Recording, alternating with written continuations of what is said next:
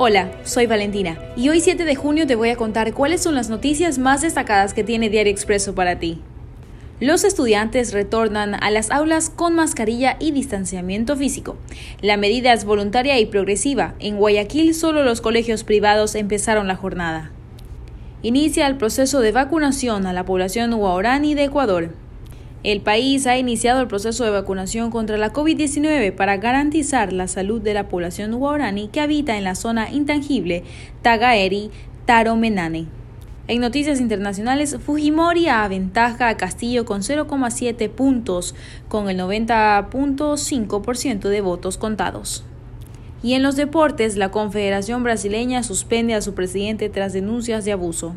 El directivo Rogerio Cabloco, quien fue acusado por una empleada de la entidad de abuso moral y sexual, fue suspendido a una semana del comienzo Copa América. Revisa más noticias en doble u doble u doble u punto expreso punto e ese. Hasta la próxima.